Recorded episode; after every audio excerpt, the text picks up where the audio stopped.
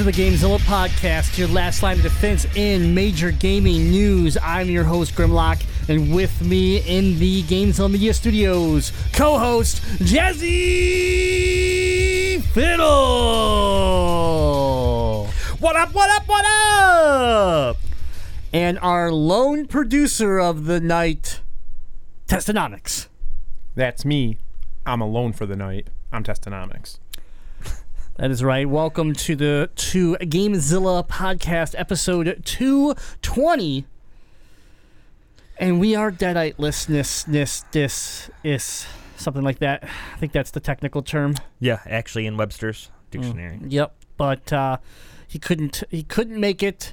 We uh, were recording on an off day due to some technical difficulties with the Mexican servers and and some weird jungle stuff. But uh, we're here and we're ready to put on a show. So uh, if you're not watching us live on twitch.tv slash Gamezilla Media, you need to every Monday night, our normal recording night. But hopefully you're enjoying this podcast on iTunes, Stitcher, TuneIn Radio, Google Play, Google Podcast, Overcast, Podbean, anywhere you listen to podcasts, that's where we're at. If you don't know what a podcast is, I don't know how you're listening to this right now. Congratulations. You're special. All right. On the toilet. That's where I listen to it. Very good. Jazzy, let everybody know how they can be one up. How can they one up themselves? There is only one way to one up yourself, and that is to go to patreon.com slash Gamezilla Media, where as a patron, your contribution goes to the continued support of Gamezilla Media, giving you that green mushroom and one upping your game, supporting the group that you love best. You have five different unique levels of access starting for just $1 a month. So head on over to patreon.com slash Gamezilla Media. Start your patronage today. That's right. Uh, if I seem a little distracted, I am doing Deadite's job and my job, so I may be kind of like, if you're watching me live, all- all over the place. And if you're wondering why I might be taking a little bit longer to hit buttons, it's because I don't know anything that he does. Like, example, it's time for uh, Team Talk, and I have no idea what button I'm supposed to hit. I think it's. Team Talk button. Yeah, It's the team talk button. that's not helping, guys. I think T might be a good team talk button. It's on the top row. Well, if you want me to hit T, I will. I've been teabagged thousands of times. it's a fact. It's a just fact. Play that on loop. It's, It's a a good. fact, It's yeah. a good song. Yeah. Yeah. Um. Where I'm pretty sure it's on the top row, I don't if see I it. remember correctly. I don't see it. Man, I got you. I don't see it. Still don't see it. All right. Well, I'm just gonna sit here until you tell me what I'm supposed to hit. Seven. It's seven. Hold on. I want to see what that says.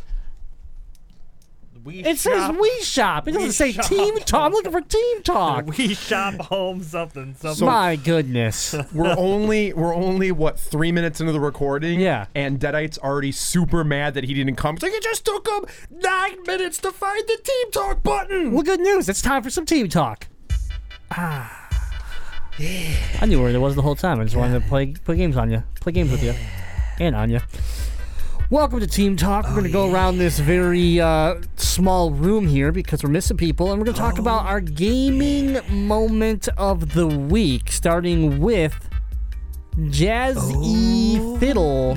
What's your gaming moment of the week, buddy? My gaming moment of the week is a learning moment of week as I am currently learning the language of Gex. You heard it here. yeah. You heard it here first. They didn't see that on Twitch, but we just high Yeah, it was behind the Gamezilla shield. Yep. Anyways, so Grimlock did something that uh, I'm gonna probably regret, but he convinced me, Uh huh. Uh huh. um, physically, to Whoa, whoa, whoa, whoa, whoa. buy No Man's Sky. you said we wouldn't talk about that part. Uh, so I did. I started uh, this past Sunday and got instantly hooked. It is seven trillion. I made that number up because that's how good it is compared to what it released at. Oh, which was hot different garbage. It is a completely different game. It's not. It, it is not the same. Actually, I, I wish they would have just renamed this, like to Some Man's Sky or something.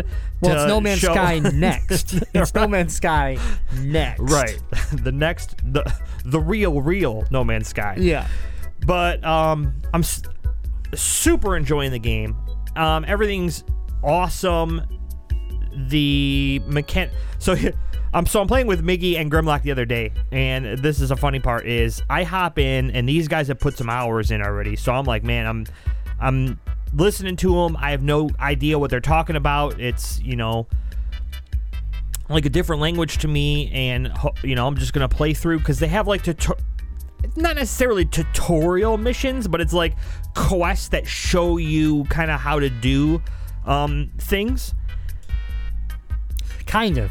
Kind, kind, Kind of. of. Yeah, that's why I don't want to call it a, a tutorial because they really aren't explaining like the hows and whys. They're just saying like, "Hey, fix this piece of your ship," and then they send you on a quest to find stuff, and then you got to kind of figure out how to make it.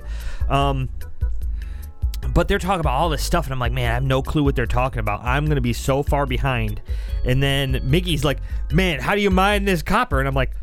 It's like the second quest thing on a tutorial, Miggy. And he's like, yeah, I just went in and started doing my own thing. Yeah, And so the, the the whole point of like the first like planet and even your second planet is to like get the basics under under understand the basics. Mm-hmm. And so I'm dropping this stuff and he's like, "What's that?" I was like, "Well, it's a refiner. Like you should know what that is cuz you wouldn't have been able to make color uh chlor- colormatic or what the hell is it? Chromatic metal or whatever the hell it is. Yeah. And I'm like chromatic, I believe. chromatic. Yeah, I think you're right.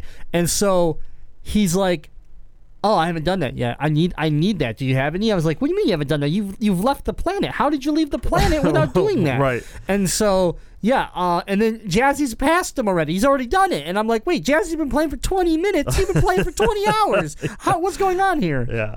There's still there's still a lot that I don't know. Um, I'm super geeked about it though. Um, looking to put some more time into it. I have uh, started this segment by saying that I'm learning Gex, which is basically uh, this alien race that I found where they look like little uh, chameleon people Yeah, they're cool. with like four eyes and stuff, and they Yep. like blink all weird and stuff. And uh, I just thought they were super cool, so I turned myself into one. yep. That's first what, off. that's what Jade did. and then uh, I am now trapped. And this, so this is how bad it is, right? You have no clue what they're saying because you don't know the language. So you can like pay ten units, which is the currency in No Man's Sky, to get them to teach you a word, a single word. Every now and again, you'll randomly get two words if you're lucky for 10 units. So I'm going around to all of them, paying them each 10 units so that they could teach me a word in the language, so that eventually down the road, maybe I'll understand this language. But it's funny because it's just a bunch of not. gibberish on the screen when they go to talk to you. And then when you teach you a word, if that word pops up in their gibberish, it actually translates the word. Yeah, I can so tell I you like, translated. you get, you get friend, gex. Yeah. And I'm now like, I oh, get, okay. now I get Gex, Gex, friend, hate you, you're the worst, Gex, Gex, blah, blah, blah. I've, I've learned a lot of that language, and I can tell you I'm still not, the sentences aren't cohesive yet. But yeah, it's, uh, I'm glad you're enjoying it. Like Yeah. I, I, I figured you would, and then the best part was we were we were playing with Miggy that one night. You kept going, "Oh man, this is bad. oh man, this is really bad." And I was like, I'm like looking, I'm like, "Oh man, Jancy's in trouble. Someone's something's happened. Something, something's attacking him or something." He's like, "No, I really like this game. This is really bad." and I'm just like, "Oh, okay, cool. Well, that's good." So yeah, um, No Man's Sky. It's uh, it's a treat. Testonomics, gaming moment of the week. What do you got? So before I get into my gaming moment of the week, I want to make sure you get the horns ready. So you got to find the horn button. You don't need it yet. Don't. I'm unhappy. there is a gaming moment of the week that needed to be shared by our missing producer, and I told him I would share this moment. Oh, okay. There were a lot of Twitch accomplishments in these last couple days, and I'll get to mine. But there was a moment where, in the entire world, the GameZilla Media stream team had the number one horse racing 2016 player, and that was the Deadite Knights. It's horse racing time. He was unmatched in viewers and in entertainment value. There wasn't a single person on Twitch with more live viewers than the Deadite Knight. So I want to make sure Tons of horses though. there were some horses that were really outplaying him, but that's not the point. There was no human being with more views. Yeah, we uh, we expect anything he plays for the AI to outplay him. So now we're gonna get to my gaming moment moment of the week, and I need to Can I, share. I, can I add something to, to Deadites though? Real quick? absolutely.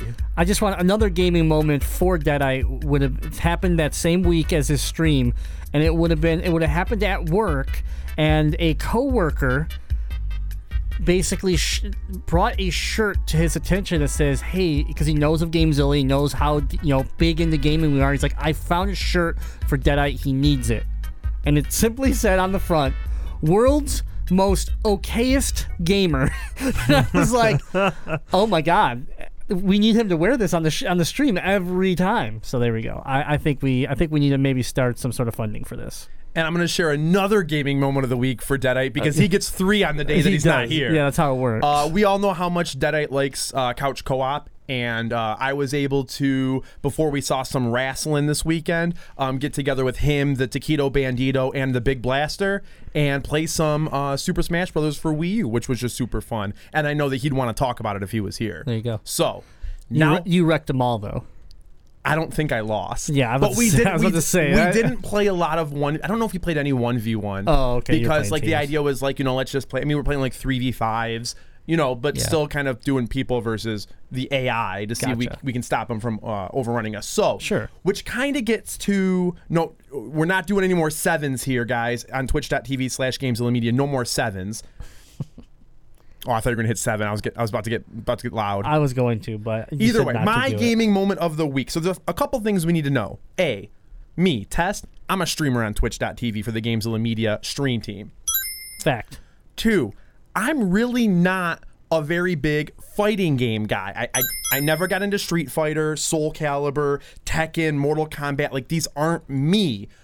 I did get really big into Super Smash Brothers, and I am really big into Super Smash Bros. But I'm not putting that into this fighting game category right now. Fact. The third fact is that, like, you know, I, I'm gonna do a couple shout outs like Myth, Ninja. I know you're listening. Um, TSM Day. Like, I know you're listening, guys. Shroud and Summit. So this They isn't gonna boys. be They are boys. like yeah, this isn't gonna be as big of an accomplishment to them as it, as it is to me and to our community. Um, so like you guys, you know, you, you big time streamers, you might be able to skip ahead, you know, uh, 30 seconds. But like, thanks for listening. But last Thursday night into Friday morning, there was a limited time beta for Dragon Ball Fighter Z on Nintendo Switch.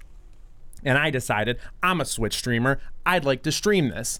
So I had the idea I'm gonna hop on maybe from 12 to 12:30, get a couple reps in, see if I can get any traction. So I'm on. I'm getting bodied. I'm just Bodied get- hard. bodied hard. I mean, at the end of the, body. It was a lot of these. it was real bad. It was real, real bad. I was watching like, ooh, ooh, ooh, he's as bad as me, and I'm not good. Yeah, I'm, I'm not good. I, I'm really not. like these these traditional 2D fighters, I'm really, really, really bad at. But then we started noticing stuff. Like I had some core friends. I'm like, hey guys, you're you gonna come watch the stream on Be Live at midnight? So we had Sci-Fi AJ and Five Mile Rick and Grimlock and Deadite and Spectre and all these just people coming through to support me. But then I'm like, wait a minute. Like I got 20 people in here. That's crazy. I got 20 people watching me.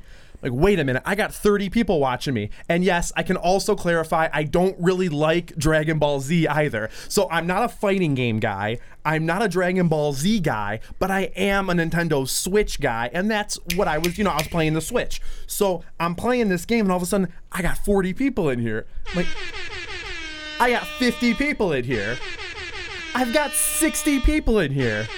I capped out at 65 max viewers, and and at one point, now I don't, I don't have any photographic evidence that I got higher than six, but at one point I was told I was the fifth most watched Dragon Ball Fighter Z streamer on Twitch.tv. 2019, here we come. can confirm this is true. I kept going back to to that uh, to that page to check watch him. He was like when I started watching, you were like 11th or 10th, and you just kept kept hopping up higher on the board. And I'm like, man, does he keep grabbing momentum and and like get top three? But it looks like he stalled out around five. Yeah, I stalled out around Still, five. amazing. Um, but for for the stream that was just going to be a, I don't know if I'm going to do this. I don't know if I'm going to play this. To turning into a two hour and 38 minute stream. Yeah. With over 706 live views. Uh, 500 unique people came through. It was wild, and you know, ultimately, it wasn't because I was doing well. We've clarified this. Oh, yeah, you were getting you were getting a little bit of heat. I was I was not doing well. I won two matches in Two matches, baby. in two hours and 38 minutes. oh, hold on. there we go. That's better. That's But but it. just shout out to Divine Rose. If D- Divine Rose, if you're out there, and I know you're listening to the Gamezilla He let you podcast, win. like you you come join the Discord because we need a rematch in literally any other game. I did beat him once, but I played him like. I had to play him 15 times because the problem was, of course, to no surprise, the servers went down shortly after going live. Um, so, but I was in. So I don't know how many. I have probably was asked 50 or 60 times. Man, is this on Switch? It says Switch in the title. Man, what server are you on? the so, server question had to be. I, I you, you're probably lowballing that at 50 to 60 times. I mean, yeah, I guess with 500 unique, how many chatters? I had 79 unique chatters, and I bet you 70 of them asked me what uh, Yeah. what server I was Yeah, in. it was Which, inten- it for was- anybody curious, it was US East Coast 3, Lobby 3. In case you're curious, that's Yeah. the lobby I was in. That was the one. Um, but yeah, so I was getting bodied. I was just, I was having a good time. But it reminds me, it takes me back. I haven't had. I mean, I averaged 31 viewers. I held 45 people from 1 a.m. to 2 a.m. That's unparalleled success for me as a streamer. That takes me back to the Splatoon 2 giveaway we did on the Gamezilla podcast stream, where I was just, I would just keep going. I was in full, I was in full overdrive, and I didn't stop talking. And if you've listened to me ramble for the last four minutes, you know I'm really, really good at not stop talking. So. So that was by far I like being in control of the soundboard, by the way. by far my I mean, I don't know the next time that I'm gonna have a stream like that, but now I know like you gotta get that you get the demo, you get the niche, and like even if you're bad, I was so bad. People are like, you should be uh you should be Nappa. I'm like I think I've got Nappa. Is Nappa the big bald guy? How do you not know who Nappa is? I'm like, I don't know who any of these guys are. I, like, I know Vegeta, I know Goku. And that's when people started flaming like, man, I'm a Dragon Ball fan and we got some scrub here that doesn't know anything about Dragon Ball and he gets to play the game? That's not fair. Yeah, yeah. And then there was one time I did like a super big attack, and man, what, what, I forgot who I was. It was a purple guy. Uh, Ginyu, Captain Ginyu, I think is his name. Ca- is that is that a Dragon Ball Z character? I know Captain Why are you nothing Ginyu? about looking at Dragon me? Ball. Why are you looking at me, man? I own the game. I own like I didn't play the demo and get and get burned. I own the game and know nothing about So, it. so so I'm getting confirmation it was Captain Ginyu, and one of his moves, he switches bodies with the other character. So all of a sudden, I'm playing as this little Oh, red I guy. remember this, That's- And I'm yeah. like, what happened? Yeah. What did I You were do? Kid Buu. What Kid did, Buu. What did, yeah, Kid Buu. I'm like, what did I do? What did I do? And then I bodied the guy with Kid Buu, but then I lost. So, um, that's all I've got. I mean, it was just it was wild. So anybody who's listening to this live, anybody who's listening to this after the fact, who came out and watched my stream, thanks. Um, but it's going to be real discouraging every other stream going forward. It's like you had uh you averaged 60 people less this stream than your last one. Like I know, I know Twitch. It's all right. Yeah, I remember um, I got early access to Mortal Kombat X and uh, decided to hop on Twitch for like two minutes just to tell everybody about the giveaway that I was going to have of the game at on launch day streaming. And I went from like one viewer to uh, like 70 and and all all my chat was was banned, banned. This guy's getting banned, banned. Like, oh god! So that when I got off, sure enough, 24 hour ban. I, I couldn't I couldn't end the stream fast enough. Got my got my 24 hour ban. That's the one time I got in trouble with Twitch. Yeah. So I'm, I, you're if you didn't see it, you can go back and watch it. It was kind of a fun stream to do. I'll probably try to put together some sort of a highlight video just so I can remember it because I'm probably never gonna play DBZ Fighter. No, I heard I heard in the in the uh, Twitch chat someone said this is the call. This is this is your calling. You now have to collect the seven Dragon Balls. Yeah, well, I did. You know, right afterwards, I got a call from Evo. Like, not not the Yeah, yeah. organization, like the guy Evo. He's like, "Hey, hey, Right. Tess, this is Evo. Like, we're bringing you on as our special attraction Yeah. for Evo next year for uh, Dragon Ball Fighter Z on the Switch." And I'm like, "Okay, I guess. You know, Yeah. if you need me there." I heard Sonic Sonic Fox reached out to you for tips. Yeah, he did ask. I did. I did a couple really like really cool things where I just was button mashing as a.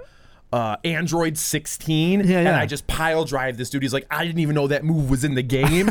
Can you walk me through how you did it? And I'm like, Yeah, let me get my bald eagle costume, and we'll come hang out.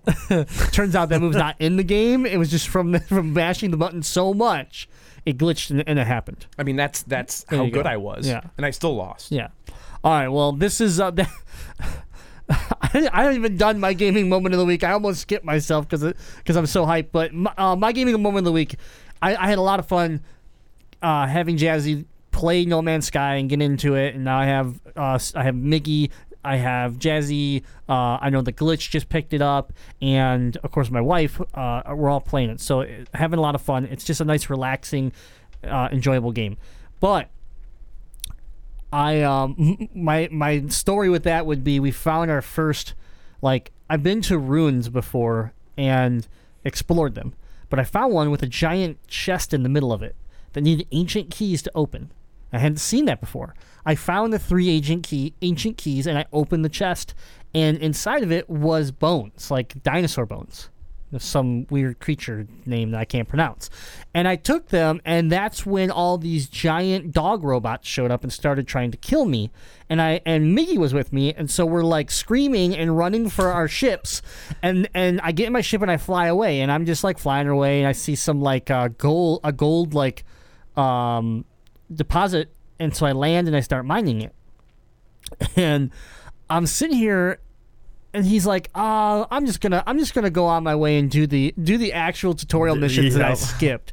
I was like, "All right, man, that's cool." And that's when I decided to open my inventory up, look at the item, and realize it's worth one million credits. Now, mind you, I I'm already a millionaire in the game because it's not that that's something that happens pretty quickly, and you need a lot of credits to buy the big stuff in this game.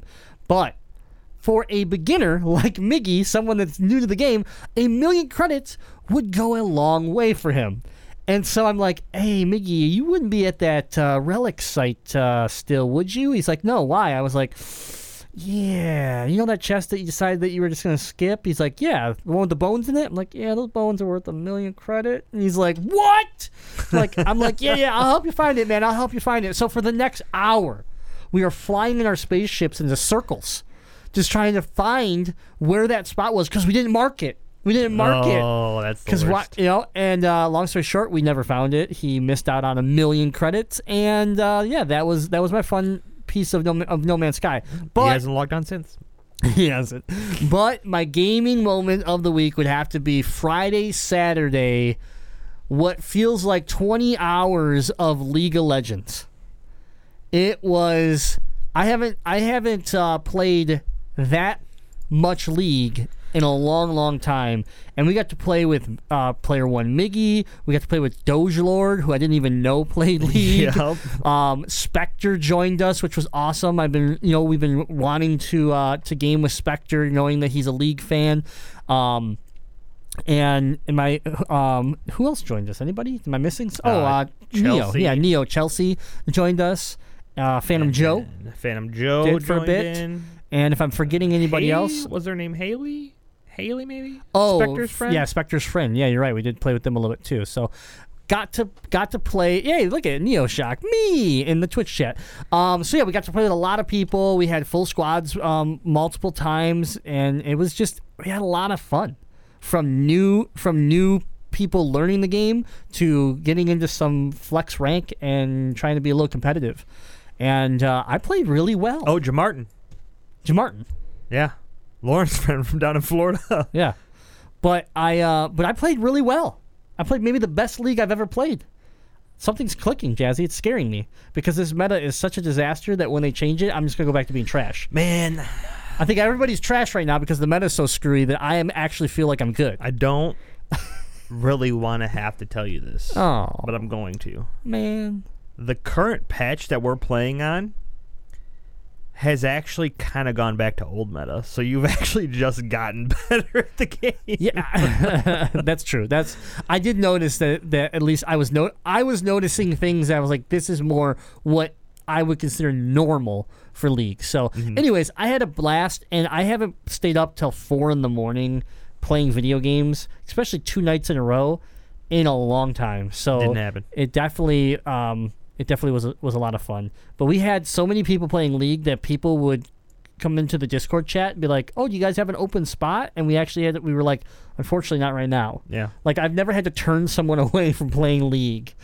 so I felt bad. But anybody that wants to play League, let us know. We'll get some League going, um, or No Man's Sky because we are enjoying that. But that is what we are playing. That's our gaming moments of the week. We want to hear your gaming moments, and you do that in the Discord. You just go to GameZillaMedia.com, head right over on the homepage, scroll to the bottom, click that Discord button, and you're in. It's free. Talk with gamers from around the world every day.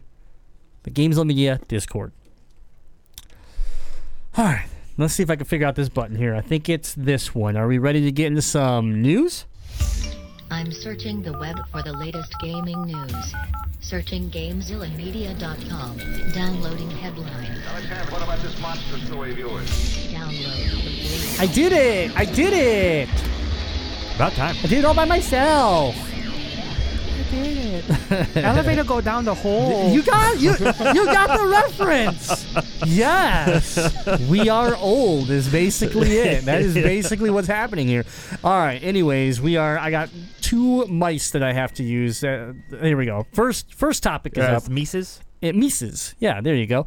We are talking about Bethesda. They have uh, been in the news recently for multiple reasons, and I think we might end up talking about several of them. But we're going to start with Bethesda blocking sales of secondhand games. And when I use the word secondhand, I want to clarify it is new games. So if I, yes, that too, Jazzy. If I buy a game and I do not open it, and I try to sell it, Bethesda will lock me in prison, basically. They're actually going to send They you have their in own a prison. spaceship in outer space. Yeah, if you've ever seen Doom, that is yes, it is a video game, but that is real. They just put you in hell or wherever eh, or wherever that particular Doom is going to take place. But um, yeah, You're doomed. Yeah, you you are in trouble. And so basically what happened here is some some users on Amazon received letters from Bethesda, legal notices telling them to remove their item or they would be sued. They would actually have legal action taken against them for trying to sell a copy of I think the e- Evil Within Evil Within 2. yep. sealed Sealed. for like probably 20 bucks because th- that game has like very little value at least at this point. So uh there's a lot of like legality involved here as far as why they're able to do this and what loopholes there are and why this also kind of helps explain to me personally why when you take a game that's sealed into a store like GameStop, they will not accept it. They you literally have to open it and like right there take you know open the game and then they'll trade it in because they cannot actually accept a sealed game from you and it's it Right. falls into this same concept revolving around warranty revolving around uh, technically when you buy a game from an authorized seller sealed you are also gaining a warranty from Bethesda uh, but that is not transferable from say if I sold you a sealed game Right. to you, Jazzy, and then you bought it Yeah, and it was warranty don't defective. Tech, even if you had the receipt and stuff and they traced it back, they'd be like, "Well, you weren't the original purchaser. You don't have a warranty." So because that's not transferable and I can't give that to you, I am now trying to sell their product as new, but in an altered state. Okay. Yeah. So the so it, that all makes sense. I get that. Here's where I think you know Tess and I have discussed a little bit of this, and this is where we're going to take different sides. I just think it's stupid because you're going after an individual that's selling one $20 game on Amazon. Like you're telling me that that's a problem. You're telling me that you need to spend your resources on that. Oh yeah, Bethesda's making a lot of weird decisions lately. Lots of weird decisions. Name three. This Um, one. This one. The Don't say anything else because I don't want you to ruin the news. Yeah. I was just I was just putting you on the spot. but then I realized you're gonna blow you're gonna blow the end of the, of the show, and I don't want you to do it. I'm right though. I'm, I'm right, right? Hundred percent. I'm right. 100%. Yeah, you were about to ruin it. I knew. Hundred percent. You're the I worst. was like, you want me to name three? I got three. I knew it. but we're talking about one of them. Anyways, w- let's talk about this one. this is asinine to me. It's and the thing about it is, is if you read this story, there's other users that have the same verbiage in their thing, and they're not getting called out by Bethesda. It's just random people. It- Like, yeah. why are they tagging individuals? I don't get it. I also So, feel like I can go on to eBay new- right now and look at like I don't know, eighteen thousand listings of like sealed Bethesda items. right So because of the word new. Right, If okay, so here's my thing. I, I think this is just asinine, and Bethesda's out of their mind for doing this. So if I were this guy, here's what I would do. Okay, I want you to take your copy of Evil Within two. I want you to open it up, break the seal, pop it open, make sure the game's in there, close it. Then I want you to re-put it on Amazon Marketplace and put used used, used, used, used. This is the game that got Bethesda's panties in a bunch, and that game will sell for four times the amount it's supposed actually that's to. that, that's not a bad uh, for for this particular individual that we're talking about that had the uh, copy of Evil Within two. It's not a bad idea, but. So I saw in the Twitch chat uh, someone say if they put the listing as used or like new, would that be okay? One hundred percent. If Yeah, they sell it 'cause it's used, it's it's okay, it's fine. Yep. I believe even if they advertise it used but it's sealed, it's still okay. yeah, it's just just, the use the terminology. Just the word new. But the problem with that is, is that the second I call something used versus new, values change. So if I'm someone that bought a game, never opened it, and it was a sixty dollar game, it's a twenty dollar game now. Okay, so I'm already in the whole forty bucks because I never opened this game, and now I'm just trying to recoup a little bit, especially especially for people that um, repurpose their game inventory to buy more games. Then I open it, and instead of the twenty dollars that I could net, I can only net fourteen dollars or the fact that I don't open it and I call it used will still put all this all these buyers into question as to well it looks sealed but he's calling it used it's uh, still worth only $14 so that $6 variance is simply because Bethesda doesn't want you to call it new. Now, this is crazy to me because I have sold a lot of video game stuff in my, you know over the years and I have sold a lot of new stuff, you know, where it's like I got a hold of two Nintendo, you know, Zelda edition 3DS XLs and stuff like that. Keep one, sell the other. It washes out my cost, so that way I get my 3DS for free, basically. You know, like that. That's some like. If you think about it for Nintendo, if you think about it for EA, if you think about it for these other big companies, like if Bethesda starts this and other companies follow, how does that affect the secondhand market for what are some items that are harder to find? You know, like when you think about some of these items that, that you that are limited edition, collector's edition, they're truly limited, and it's like you didn't get to the store at 4 a.m. to wait outside in the snow, so you're not going to get a Zelda Master Edition. Uh, but the second that you listed as new, Nintendo's going to come after you. Like that to me is just. I mean, if you want them to put a little like note in the description that says warranty is non-transferable. And still let them call it sealed and new?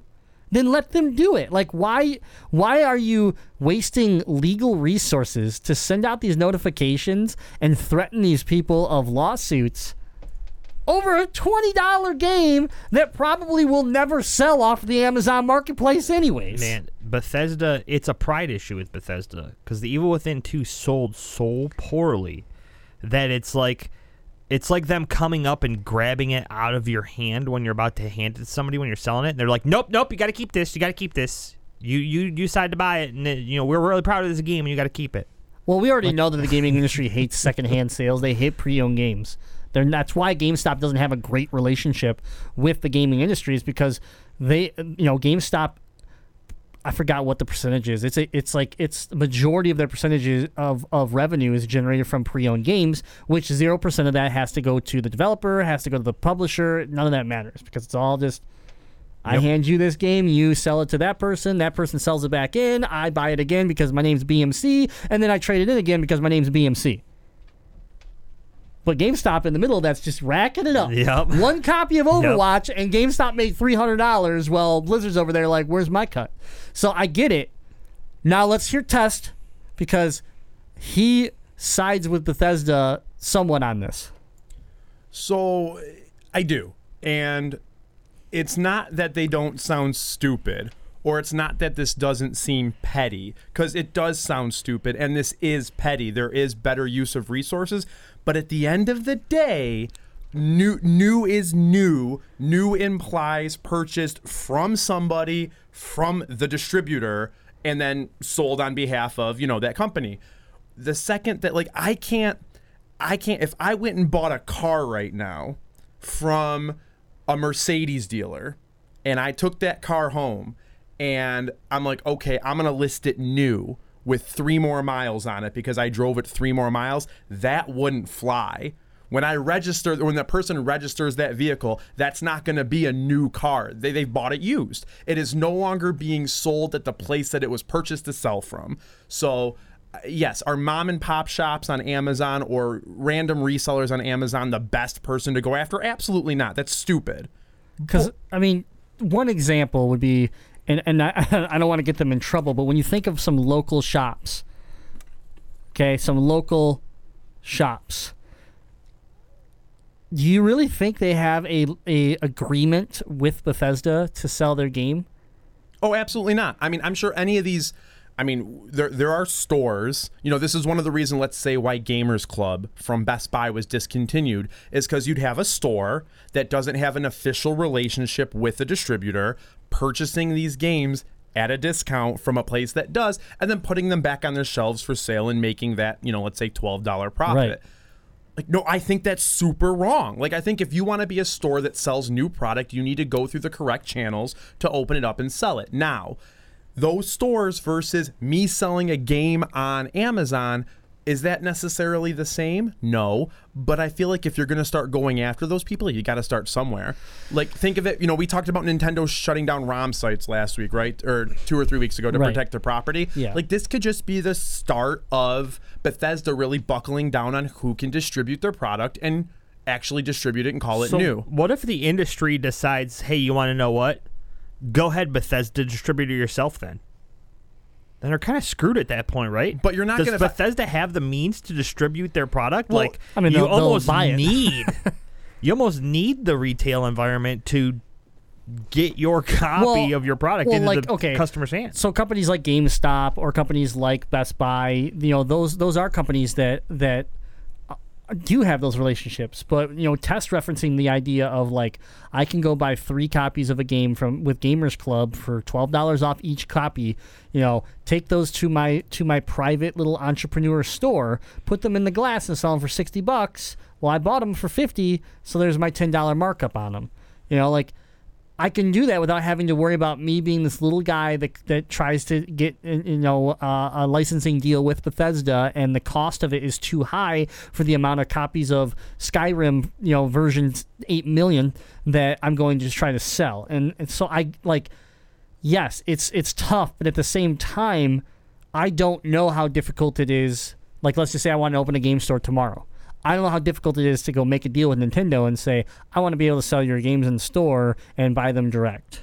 Well, then that's the story we needed to see, right? We didn't need to see Bethesda go after this person selling one game on, you know, one person selling a game on Amazon. We needed to see Bethesda goes into, God, mom and pop shop B Right. and say, listen, guys, you can't sell this product and market as new. You can charge whatever you want for it. You can call it whatever you want, but you can't say it is brand new product. Yeah. You did not purchase it from a qualified distributor. Right. So, like from that aspect, I see it's it's perfectly fine. It's, is, is this it's the same example as Nintendo again, like you referenced, is that Nintendo went after the ROM websites. They didn't go after the individual that had ROM. That they didn't Napster this and go after the people that you know had downloaded a Metallica song and wanted to and wanted to you know sue them for a million dollars when it was like some fourteen year old kid on their parents' computer. No, they went after the website that was distributing all these ROMs to people.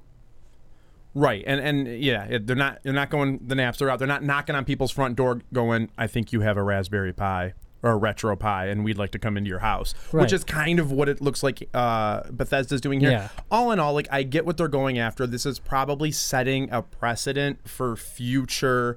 Um, ways to control their inventory better and like jazzy to your point like can they deal without a distributor no but this isn't a problem with GameStop, Walmart, Target, Best Buy. Like these people aren't having this issue. You know, it's just yeah. You, you you'll find a new way. The the resellers will find a way of saying this is basically new. This is this is unopened. I mean, if it's going to be used unopened, there's going to be verbiage that'll The form term, in the yeah, terminology will yeah, because because there's going to be a way that Yeah. that to your point is going to be used but not used. That's what we have to figure out. It's it's, it's going to be it's going to be something super simple and dumb too, but it's going to be some sort of like scapegoat or way around it. So it's going to be like instead of them putting new on it, it's going to be like new. Or unused, like I- you know, Yeah, unused Yep. and sealed. It's Unused. because that's the only thing they're concerned about. The word new. We have used, unused, used, n- brand new, kind of new, a little bit, Yeah. a little bit new. and the stuff we picked up from GameStop's clearance last week. Yeah. Like we don't know if this if We're this just stuff gonna even call works. that sorta used, kinda. Right. That's the new term. Yeah. yeah. So at the end of the day, I- Actually, they're just going to keep new. And then for the new games, they need to be new, new. Okay, Jazzy. So, um, yeah, I, I mean, I think Bethesda is perfectly in their right to do this. I think it's stupid and petty, but I don't think they're wrong at all. Yeah, I don't think they're wrong per se. I just think uh, I think it is very petty and just image wise for what you're trying to accomplish. You, I, I feel like image damage is is way higher, and social media like just you know wildfires is is just at a at a high level compared to what you're actually accomplishing. That that's my only point on it. Anyways, Fallout 76 better be done and glorious at this point. I'm saying if the Bethesda's doing this stuff on the side already, like Okay. We got to move on. We spent a lot of time on Bethesda. I didn't think we were going to spend that much time on this. Topic number two is Doom. Doom Eternal. We got to see some gameplay at QuakeCon. We got to hear um, about when it's coming out. We got, or no, sorry, we did. We don't know when it's coming out. I'm I'm mixing up my stories here, but we did get to see a trailer. We did get to find out that it is coming out on the Nintendo Switch. Um, you know, but the big point here is the game looked really cool. If you liked the if you liked the reboot of Doom, you're excited about this game. I mean, that's that's it's easy, Han- hands down. That's the reaction people got. You know, it looks really pretty. It looks, you know, the intensity's been taken up a notch. They talked about a couple new uh, game modes where you get to play, um, you know, as the demon and fight other players in the single player campaign, um, which they're calling uh, invasions. invasions. Yeah. Uh, so th- we got to, you know some information, but the big piece around this was the fact that Nintendo is being treated as a tier one, right? Like it Yeah. wasn't it wasn't that Doom Eternals coming out on Xbox, PS4, and PC, and then eventually the Switch. Now, mind you, previous games like Do- the original Doom reboot and let's say Wolfenstein 2 and stuff, those were in development before the Switch was released. Now, the, now it was the Switch might you may have been able to have a develop like a developer kit for the Switch, but it's still we didn't even know the success of the Switch yet when when these other games were in development. So I don't want to compare it to the fact that like the original Doom they didn't they didn't treat Nintendo right because timeline wise it doesn't fit. But but now after the success, after they've seen what the Switch uh, um, industry or sorry uh, community can do for them, they built Doom Eternal around the Switch. In the Switch was in mind when they designed this game. Can I ask a real stupid like gaming industry question because I just don't know the answer to it? I will hopefully have an answer for you. Maybe. So this game has been it's been advertised like, hey, Panic Button is working on this port just the same way they did um, on on the first Doom, and we know Panic Button is probably one of the most glorious porting teams out there because the stuff they've brought to the Switch is gold. But it's it's not typical that a game is developed for all systems and then ported to another one, or is it? Right.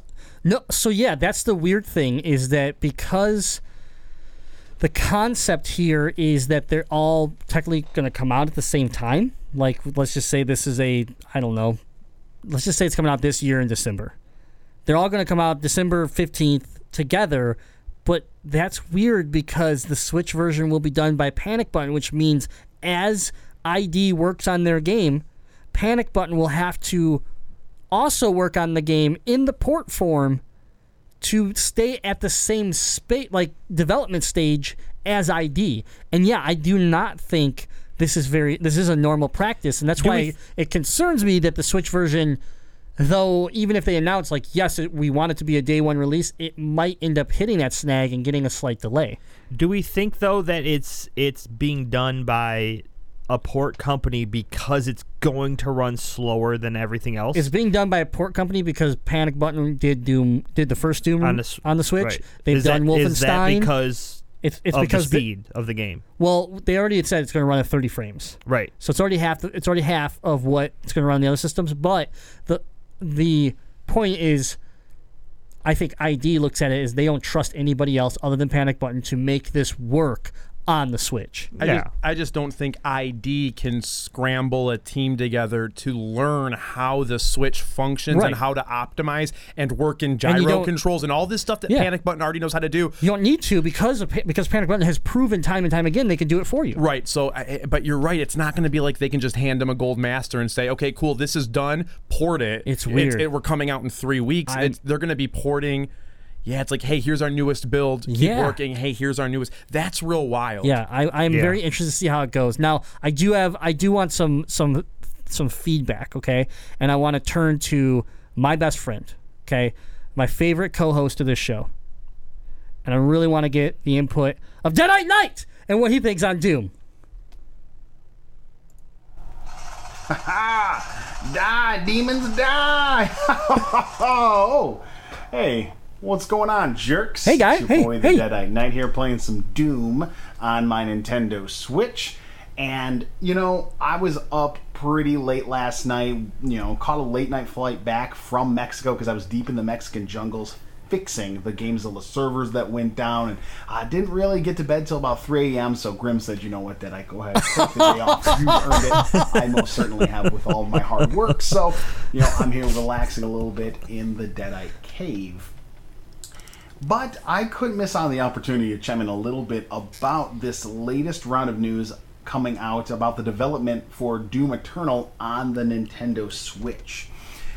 That's a it's a very interesting quote where the developer, you know, person speaking from id Software says that this time around in the development of Doom, Doom Eternal, it is treating the Nintendo Switch like a first-class citizen where in game development for the last several generations, Nintendo has always been an afterthought. So it's super exciting for me to know that someone's taking an approach where they're making the Switch uh, something of importance. Now they're working with Panic, Bu- Panic Button on the port again, just like last time. Sounds like they did a Jazzy. fantastic job, but they said that they're developing this in mind with Nintendo Switch. So I'm thinking that a lot of developers are going to go down this road where when they're building a game that they know is going to be cross platform, they're thinking to themselves, okay, we need to make sure it's going to work properly on the Switch. We need to make sure it's going to be a good experience on the Switch. And historically, for the Nintendo ports, because Nintendo consoles have been less powered, we've gotten trash second rate ports like WWE 2K18. Look at you, flying squirrel in 2K.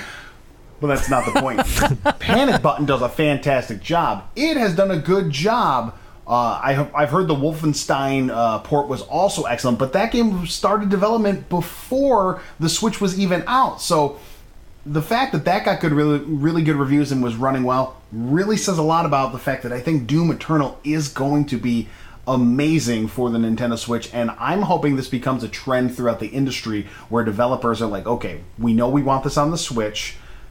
How do we make it where it's a great experience for everyone and the Switch not feeling like a watered down or a junior version of the game? So obviously, I'd love to see what the rest of the team thinks about other development teams, uh, you know, taking that approach to creating their games. But also, I'd love to hear what you guys think. Uh, how this could maybe hinder Doom Eternal in its development cycle. Thinking that okay, well, they're making sure that this game's going to run well and be optimized on the Nintendo Switch. Does that mean we're not going to see the full potential of what the game could be on, let's say, an Xbox One X or a PlayStation 4 Pro? I'd love to see what you guys think about that. So uh, I guess I'm pitching it back to you, idiots in the studio. Well, see ya. Gotta kill some demons.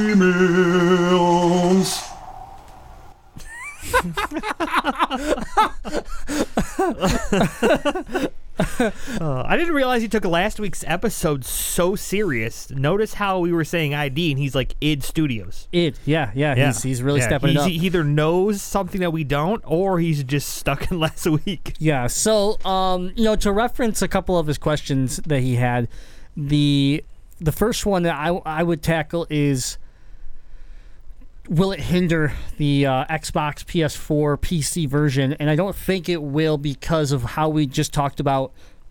I, id is he's got me doing it now. Id's got, is going to be developing the game, and then Panic Button's going to be trying to develop it alongside.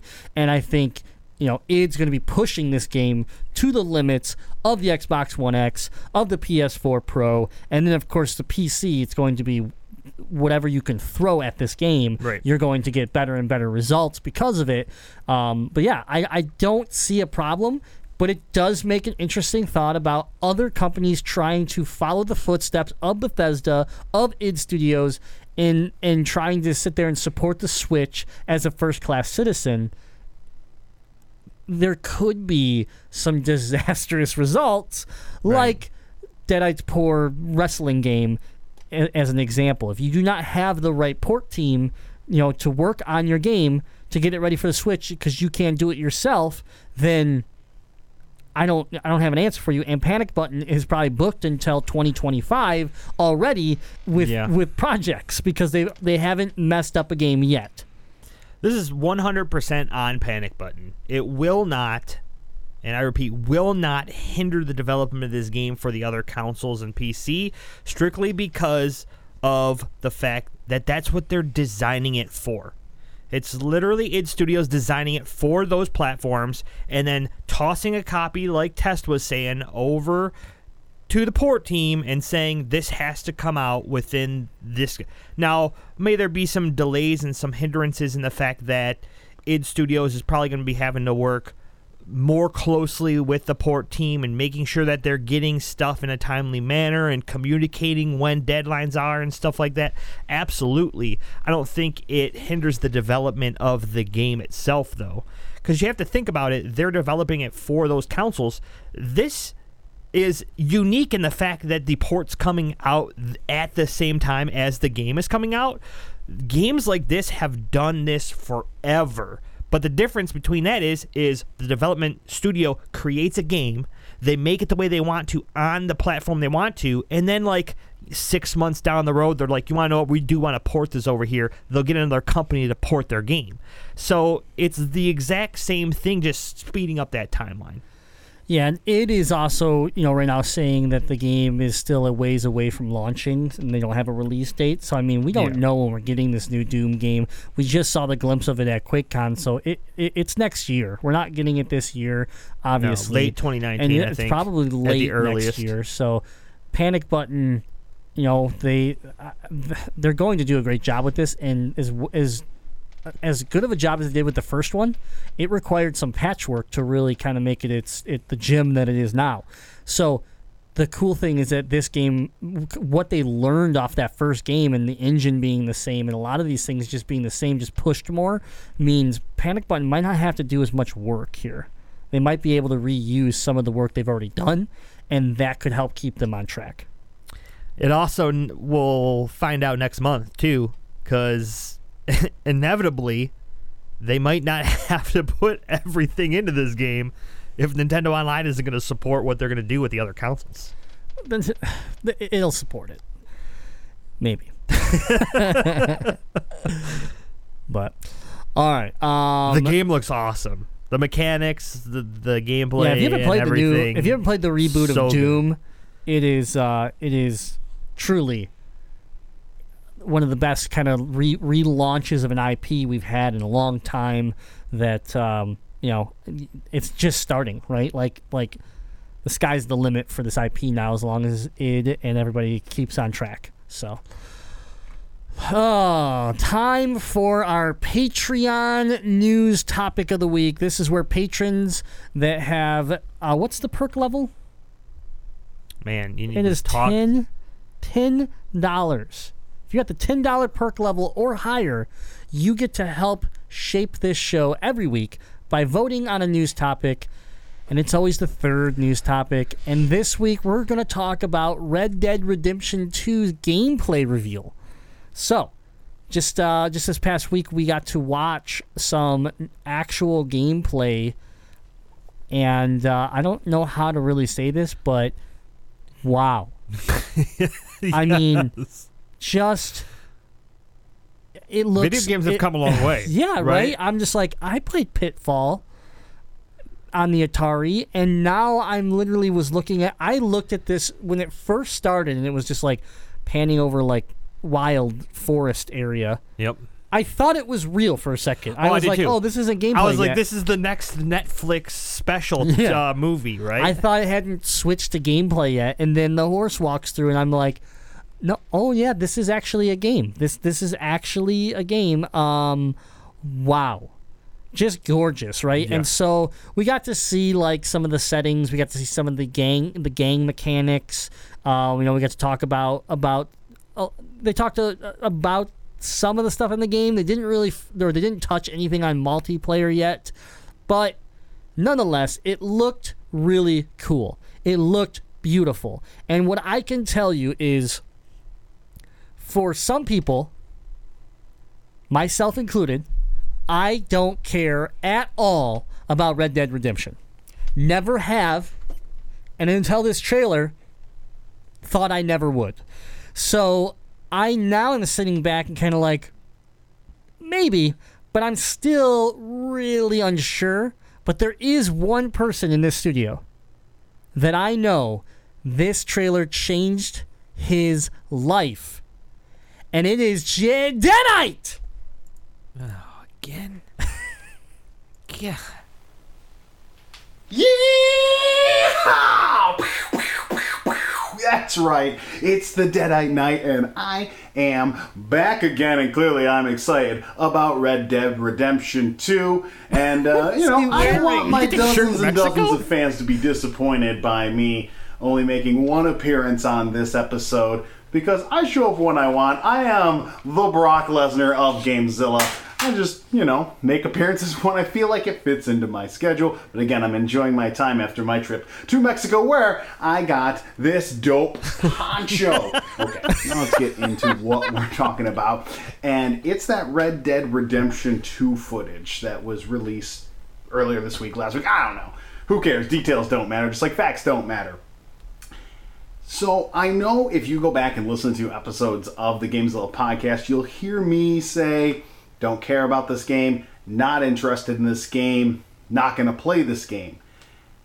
And something changed when I watched this latest bit of footage, and I, I did some some kind of thinking over the last couple days to figure out what is it that gets me kind of excited, thinking that maybe this is actually a game I'm going to play now.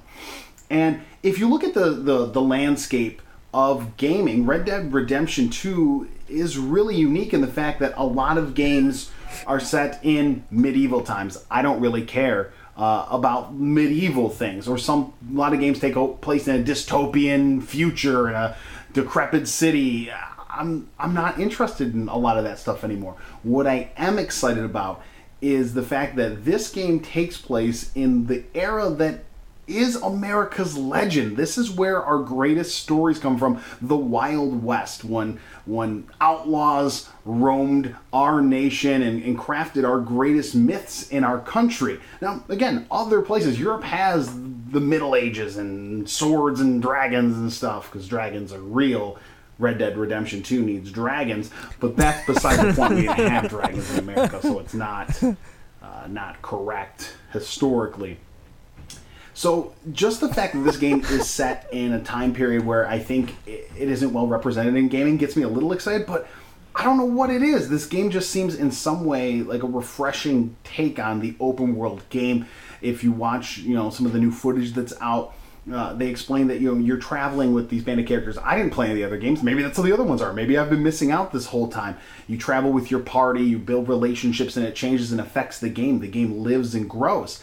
And I don't know, just watching this latest round of, of, of stuff and showing all the different things that you're going to be able to do within the world of Red Dead Redemption 2, it actually has me excited where I wasn't before. It just seems like it's a different open world experience than, than what I would be used to.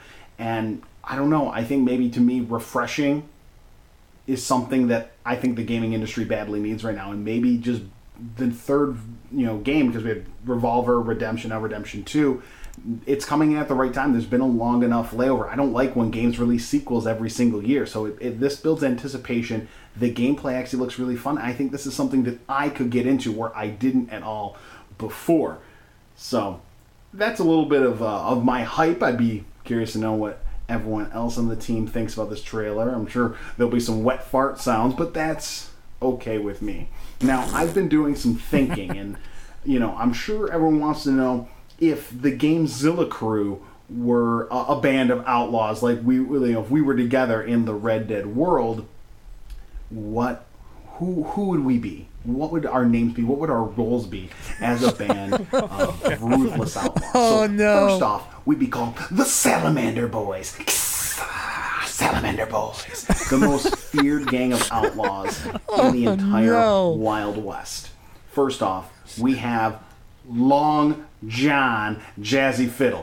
Jazzy Fiddle itself is a Western enough name, but Long John, the hungman, I mean the hangman, and the backstory behind Long John is he's well loved in all the brothels. Long John. We also have Old Triggers, aka the Doctor of Triggernomics. He was once a banker in a town and then was robbed. And after that, he decided he needed to go out and get justice. And now, just with a with a wide arsenal of firearms, he's out hunting down those bandits that robbed his bank. That's uh, he's part of our crew. That's uh, Doctor of Triggernomics, aka Old Triggers.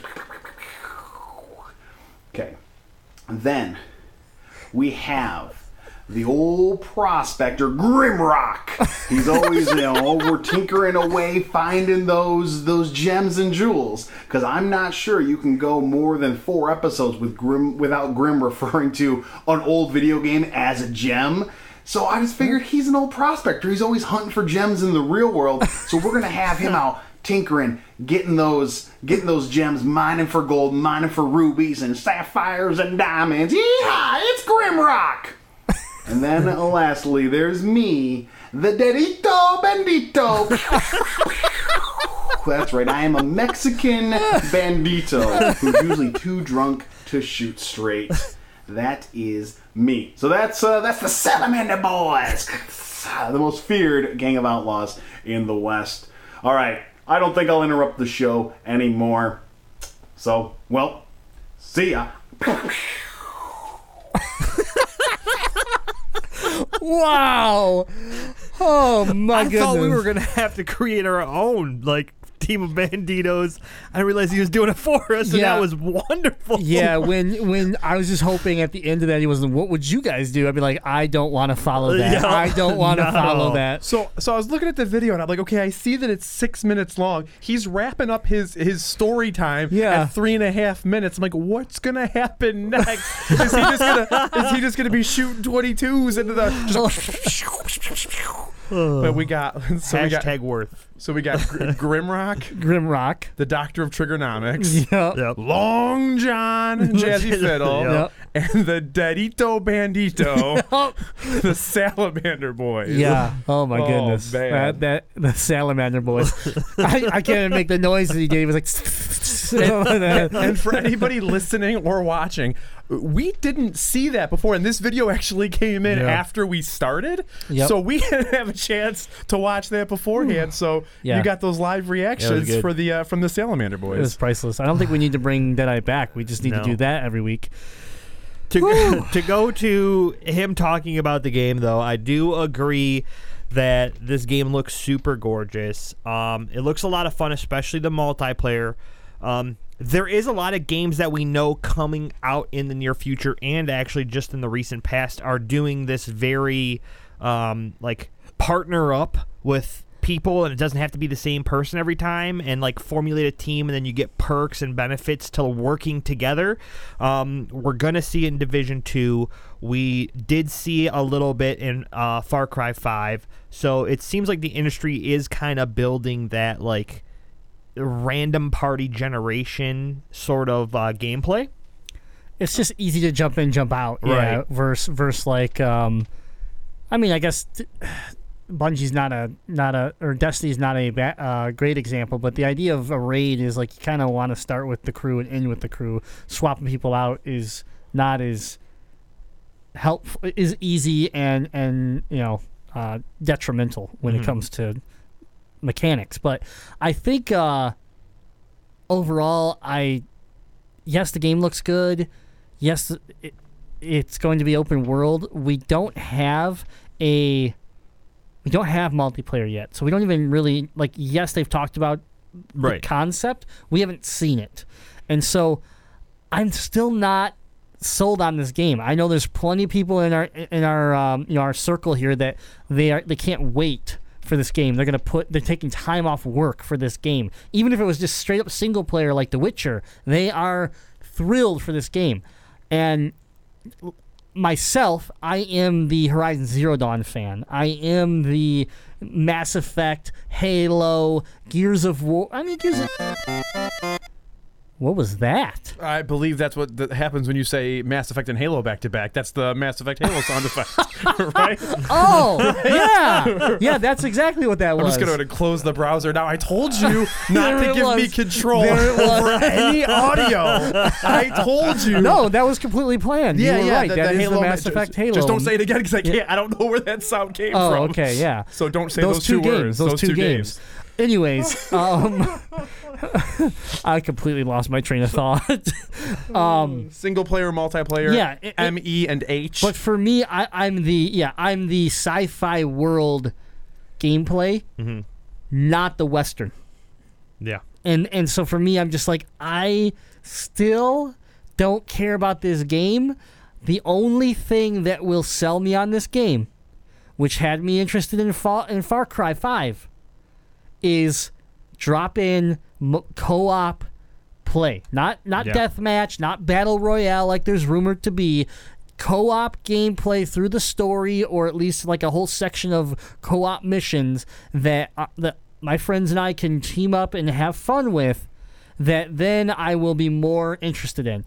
Of course, Far Cry 5 disappointed us with the fact that um, progression didn't share across each other's accounts. It was only whoever was hosting. So Right. this is going to be more like if this is more like the division where I can drop in, we can team up, we can run a mission, we both get credit, I can leave, then then um, I, that's when I'm probably on board to buy the game. Right now, I will not buy this game, and that's crazy for a lot of people. I know, but I sh- for me, this is another game that's going to take a hundred plus hours, and I just can't do it with Anthem right around the corner. Yeah, it's it looks pretty, but this is a, so so here's here's what I would most likely do with this game, and I'm going to uh, request of Deadite. All right, since you did get hype for this game, and you do sound like you're going to get it, I would like you to stream it, and I will watch it for sure. Because So it looks that good. Yeah, but I I, don't know if I'm going to be hopping in, And that and- might be what getting- makes me buy it though. Is watching right, watching right. someone I know stream it, and then I go, oh, okay, I can get, I, I, I can get into this now. Yeah. But I've never done that to any games. Ne- never, yeah, never have you come over tried PlayStation VR one time and then dropped five hundred dollars. Never. That's just one time. What about the Xbox One X? Never, never did you just come over and race one race and go buy I an Xbox the One Wii X U for crying out loud. and that after was one hot match trash. of Splatoon. That was hot trash. You're a one and done kind of guy. okay, but um, so you so the question is, day, you're not a day one uh, purchaser. no. Test is definitely not a day one purchaser, probably ever, unless it comes to the Switch. I don't even know if I'd buy it on the Switch. Okay, just not interested. I, I'm I'm like you. I like you know, uh, give me a Grand Theft Auto, I'd replay it, but I don't yeah. care about More modern horses um, and Yeah, that's that's a I thing. I played the first, or I played I don't know whatever one was on 360. I, I played. Red Dead Redemption. Yeah, Is that the one that had like the Grand Theft Auto feel to it? yeah, Like, and it also had the zombie like DLC patch. Yeah, so I, yeah. I played a ton of it, and you know you got to because you got to like tie guys up by the feet and drag them behind you on a horse. Yeah. if they were being bad. yeah. I, I don't, think I, I don't think I'd play it again though. Okay. I think a lot of it is because it's set in the old west. Because my grandfather was a huge John Wayne fan, and I've watched so many spaghetti westerns in my day that it's just like I can't do it anymore. If you're old John, then what's his cow? What's his name? who? Your grandfather. Um, his his name in Polish, which I didn't find out until the day he died, because I always called him Stanley. That was I mean, you know, Grandpa Stan, or I called him Grandpa, but his name was Stanley, and I, I didn't realize that that was just the nickname that he got when he came over here in America. His actual birth name was Stanislaus. There it is. That's perfect. I like it. When you said spaghetti westerns, does that mean this takes place in Italy? Correct. Um, I'm, I'm back in. I'm back in. I'm back in. I, I like Miggy's answer. Older John. Old, You're old John. He's older John. Also, the hangman, hangman, Yeah, yeah, hangman. yeah. Hangman. Hang. Hung. Hang. Uh, all right. I, well, got, I got to be careful with the old John though, because I may get sued by somebody. Yeah. oh man, that was Lil Jon. My bad. yeah, yeah. Oh, that was an old John. My bad. Okay. But uh, yeah, what? I'm glad Dead Deadites excited for this. I personally, knowing like this is an, an October release, uh, late October, 26th or something like that, right? I think that's. I already- Yeah. I already closed the tab. He'll be but it's playing- something- But my whole thing is that He'll be literally uh, watching Al play Pokemon. what still. comes out the following month, Jazzy. Smash? That's that's true. But what comes out? What also comes out? That's November, which is um, Smash doesn't come out in November. well, December, early December. Yeah. Then I'm we gi- have I'm giving it uh, the November tag. It's, or maybe I'm um, maybe I'm cra- maybe I, I'm I'm crazy. It doesn't come out next Yeah, that month. Division two is not November. Uh, Fallout is. Fallout Yeah, 76. Fa- I will play yes. Fallout 76 before I play this. And I'm not a Fallout fan, but because of the open world multiplayer aspect of this of this Fallout, I am interested in it because I like that world. Right? Again, it, it- I'm more interested in that world. post-apocalyptic. yeah, Yeah. yeah. I mean, you guys know I like it when nature is taking back what we took from it, and then there's giant robot dinosaurs and Aloy. that then converts into outer space with a bounty hunter named Samus. You put all that together, you have the perfect video game. There you go. Okay. All right. Thank you, patrons, for another lovely topic. Thanks, Deadite, for um, chiming in remotely Yeah. with some Super gold, good. some some Super really nice good. videos. But we're going to move into our last topic of the news segment, and that is Sony and crossplay talk again. And I know, Yeah. Jazzy, I know. Here we talk go about again. it all the time. Jazzy's so tired of talking about crossplay and Sony because he's a Sony fanboy. and He's tired of people picking on him. But get it's off. but you know what? We got some new, updated news, and I think it's going to start with the uh, the conversation that we've had a lot of stuff coming out from streamers like Ninja, from companies like Bethesda, that are basically calling Sony out directly. Ninja's calling them out, basically saying, "There's only one reason you're doing it: greed." Straight up quoted, "It's greed. It's all about money," and he's disappointed in Sony. You have Bethesda coming out and saying, "Our brand new card game, our Elder Scrolls Legends card game, will only be playable on systems that support crossplay." Which was a indirect point finger point at Sony and uh, base at, at that point, they went into details as to why. And it's as simple and this sounds really cool. First of all, I was I am was not interested in this card game at all, uh, Elder Scrolls Legends, but they were talking about how you could be in the middle of a game on your phone, in the middle of the game, and as you're in the middle of the game, you open up your laptop or you turn on your Nintendo Switch or whatever system, and you fire the game up. And what you're doing on the phone all of a sudden is what you're doing on that other device. And then you can turn your phone off. You can literally pick up a game midway by just switching into a device. And I was like, "Oh wow, that's pretty cool." I can't say I'm I'm used to seeing that like yeah, I can play game cross-platform and I can switch, but it's in between matches. It's in between, you know, it's when I take a break. Right. Here it is like, oh, my phone's about to die and, and this game's going to go on for another 20 minutes. F- flip my laptop open, launch the game, and I'm good to go.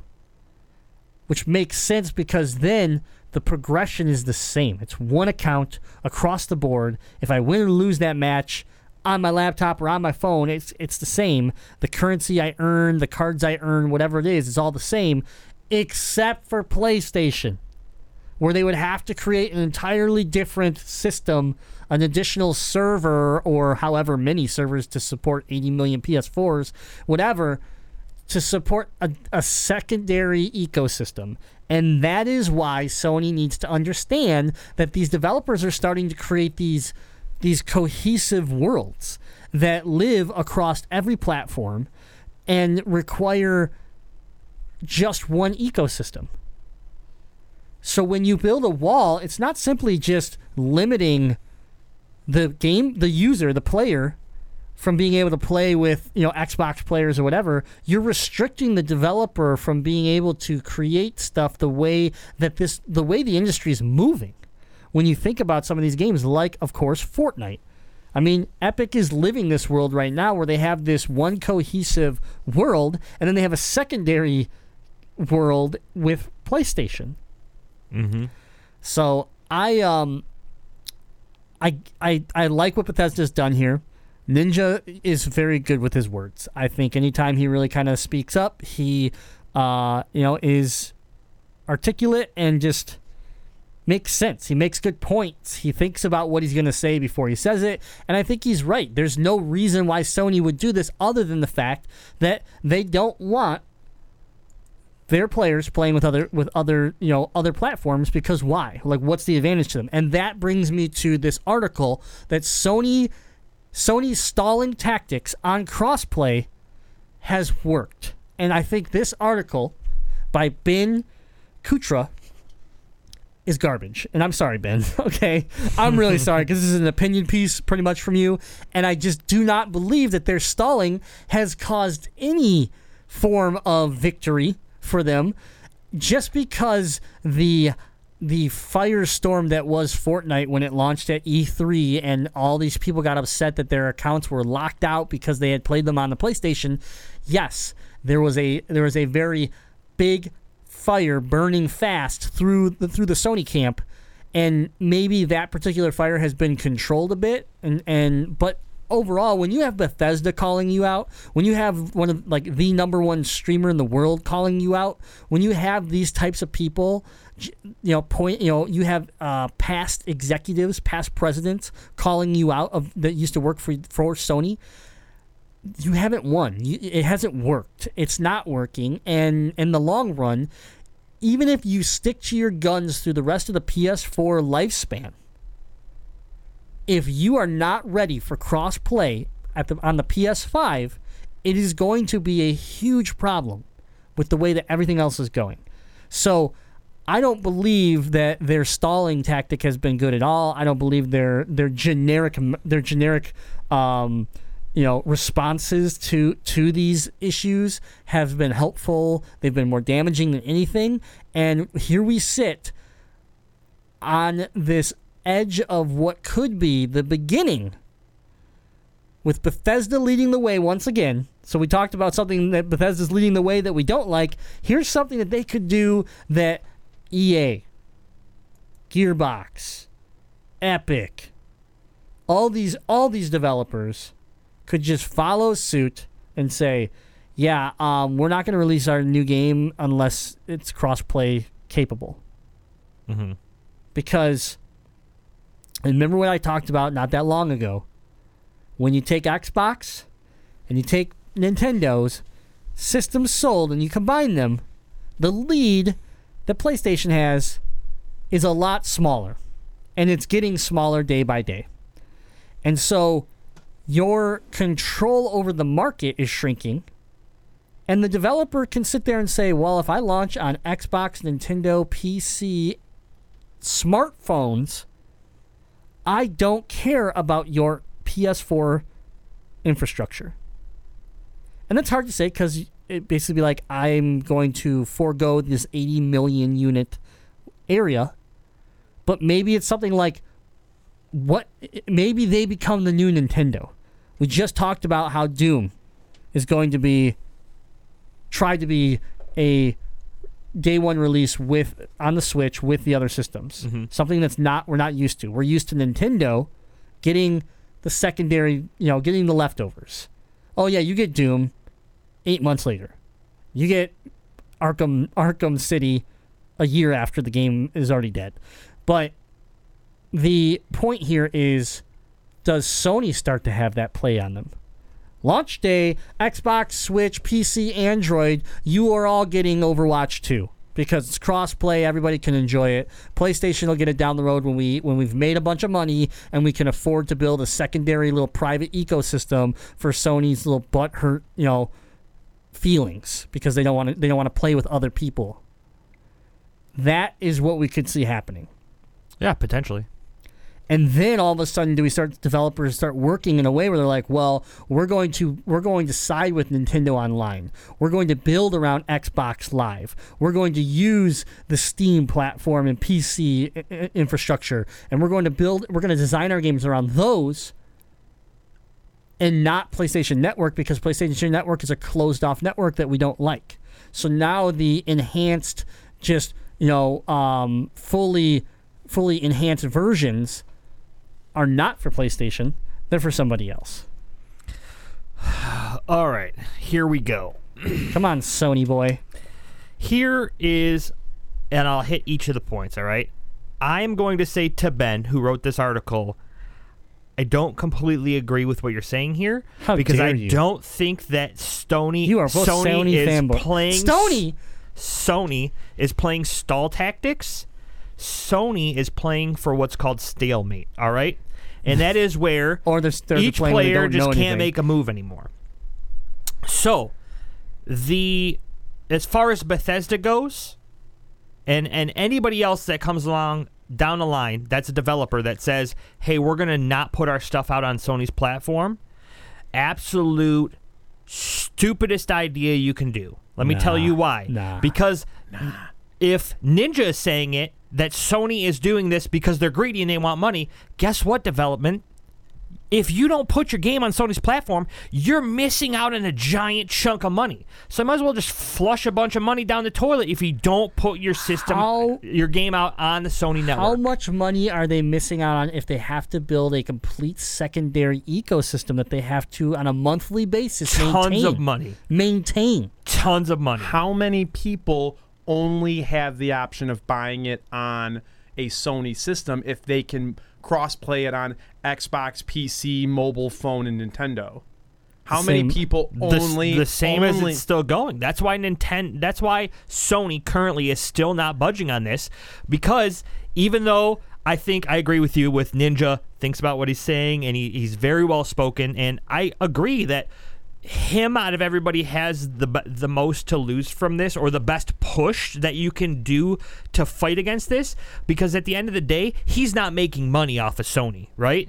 Oh, he's sure. just somebody that wants the gaming industry to be a certain way and getting a whole bunch of fans together to do this is what's going to happen. But unfortunately it's not going to be from the development side because they're going to try to play this stall tactic and not put their stuff onto the network and they're going to hurt financially and they're going to instantly flip and have to go back to developing for it I do not Where think they're going to hurt financially. i money is money man if they make a dollar then, right, then but they do but- the infrastructure Okay, okay. How many people own a PlayStation in this room? There's only two hands because the person I that's am not, not on screen my is not hand. raising his hand. How many people have multiple? Okay, if they need it, multiple smartphone slash tablet devices. How many? All of us are raising our hands. I'm raising my hand. How many people own multiple smart devices? I'm I'm still raising my hand. You should raise your hand. You own a Samsung tablet. Yeah, I have two. Okay. Smartphone and a tablet. If I make my game available like Fortnite does on the mobile phone, instantly an eighty million dollar, four hundred dollar, uh, you know, PlayStation console isn't as powerful as we think it is. That's the problem. It, that's been the problem with mobile phones. That's why it killed handheld gaming, almost killed handheld gaming until they reinvented it with the Switch. And, you know, that's why the Vita, I mean, short of support, the Vita also never took off because how expensive it was versus being able to play Flappy Bird on your phone. So to me, Sony, like, again, me as a developer, and a guy I work in IT in the systems department where I build servers, I build VMware ecosystems. It's an insane amount of money to build the small things that I build. Mm-hmm. Now imagine stuff on the scale of Amazon and Google, because that's what ta- that's what it takes for Epic to run Fortnite on the scale that they run it. right. So now I have to make two because of Sony. If I don't go on Sony, I only have to make one. And I only have to maintenance one, Right. period. If Sony opens up their door, I only have to make one. Maybe I add a little bit more resources, but that is a lot cheaper than having to build that secondary ecosystem. And so that's where I'm concerned, where I believe Sony's making a mistake because these companies, when you look at it, it's like, okay, maybe they're missing out on six to ten million dollars on sales of the game, not microtransactions, but sales of a game. Mm-hmm. Okay, it's a sixty dollar game. You're gonna sell a, a million of them, whatever, right? Um, but what's the cost to opt so that those six million copies sold can play the game? That's the question that comes into play: is is it worth it? And and and that's where Bethesda is stepping up now and saying, and no, it's not. and saying it's not worth it. However, to fight against something that Ninja said in his article is Ninja also in that same article said he loves Sony and plays his PlayStation all the time. So right there, he's I'm not saying that his push is is not right. And I do think that being able to to game cross platform is a thing of the future and I want it to happen. However, I'm just letting you know that Sony's not going to budge on this because they don't have the hit or haven't taken the hit in the numbers to actually make a move towards it. the concern for me and again. Epic is the example of that. The concern for me again is that Epic Why didn't they shut down their servers? they don't have to shut them down. They're the The most Sony suc- server. They're the most successful video game in the world. So Right. if they want to pay that money, they can. If Bethesda doesn't want to pay that money, they won't. And so for me, if I'm releasing Elder Scrolls Legends, which I expect plenty of people to play, but at the same time, let's be realistic. I don't expect it to have the numbers of Oh no way! It's a card game. Like, Yeah. let's be real. It, So for- it's going to have decent numbers. So for me, but I that's go- it. It's going to push decent. Yeah, so for me, I go, it's not worth going to Sony. And a lot, like, let's be honest, when's the next Fortnite, you know, phenomenon going to happen? Mm-hmm. I don't know. It, it could be 10 years before we see the next type of game like this, next the next success level like this. But the bottom line is, you, Sony, you said they're not taking the hit. Correct. When you think of companies that took a hit of this proportion, where the gaming industry seems to be sliding in a direction, and you're go and you're and you're resisting. I, I brought this up a couple weeks ago. It only it it it just it reminds me of Sega, of Nintendo, of Atari. And Nintendo's the only one that survived. The rest of them are gone. Well, that's And- what Sony might think. But- but and that pro- might be a, a and- bad call on their part. And the reason, but here's the re- here's one of the reasons they took the hit before they tried to change. They weren't proactive; they were reactive. Mm-hmm. When you're reactive, you're going to take the damage. You're going to take the hit, and you're going to lose something. It just depends on how much are you going to lose. If you lose too much, can you recover from it? right. Sega could not. You know, they tried by pulling all all the ropes. You know, they pulled they pulled all the stakes up, and they were like, "Let's go! We're we're throwing everything in the ring." And they came out with a Dreamcast that is one Right. of my is my favorite system, and it was amazing. But they had no support. They burned all their bridges. Nobody wanted to make video games for them. They were dead in the water. Besides first party. So for me, not again. I'm comparing dead companies to to PlayStation, who is healthy. Uh, they are they are healthy, mm-hmm. but I don't. I wouldn't be a company that waits to get to take the hit. Right. I would be the company that looks at the market and says, "Oh wow, everyone is going that way. How can we be the best at going that way?" Because that's what Right. so that's what PlayStation does. That's what they did in the past. How can we be the best at doing that thing that these people like? And that's why, let's be honest, that's why the PlayStation 4 has sold 80 plus million systems. Yeah. And now they're acting different, and that's scary. So here's my my other idea, and I hate that I have this idea, but I could actually see Sony doing it, and that that upsets me. Is I could also see Sony potentially utilizing the name change and the cross network or cross platform play as trump cards in their hand because they don't. PlayStation VR was a big flop, right? They're struggling. We have no clue if Vita 2 is even going to come out. If they're going to make another handheld system themselves, They call it the Vita 2. If They, might as well. It right. might as well be the Wii U. So, so you have PS5. You have PS5, which we're not expecting to hit until 2020 plus. Is Sony holding on to these as trump cards to where once they start to see that shake and that wobble of like, oh, we don't have anything else for this gen of our system, then drop these trump cards and be like, oh, actually, see, we are playing nice, and then just rally the troops.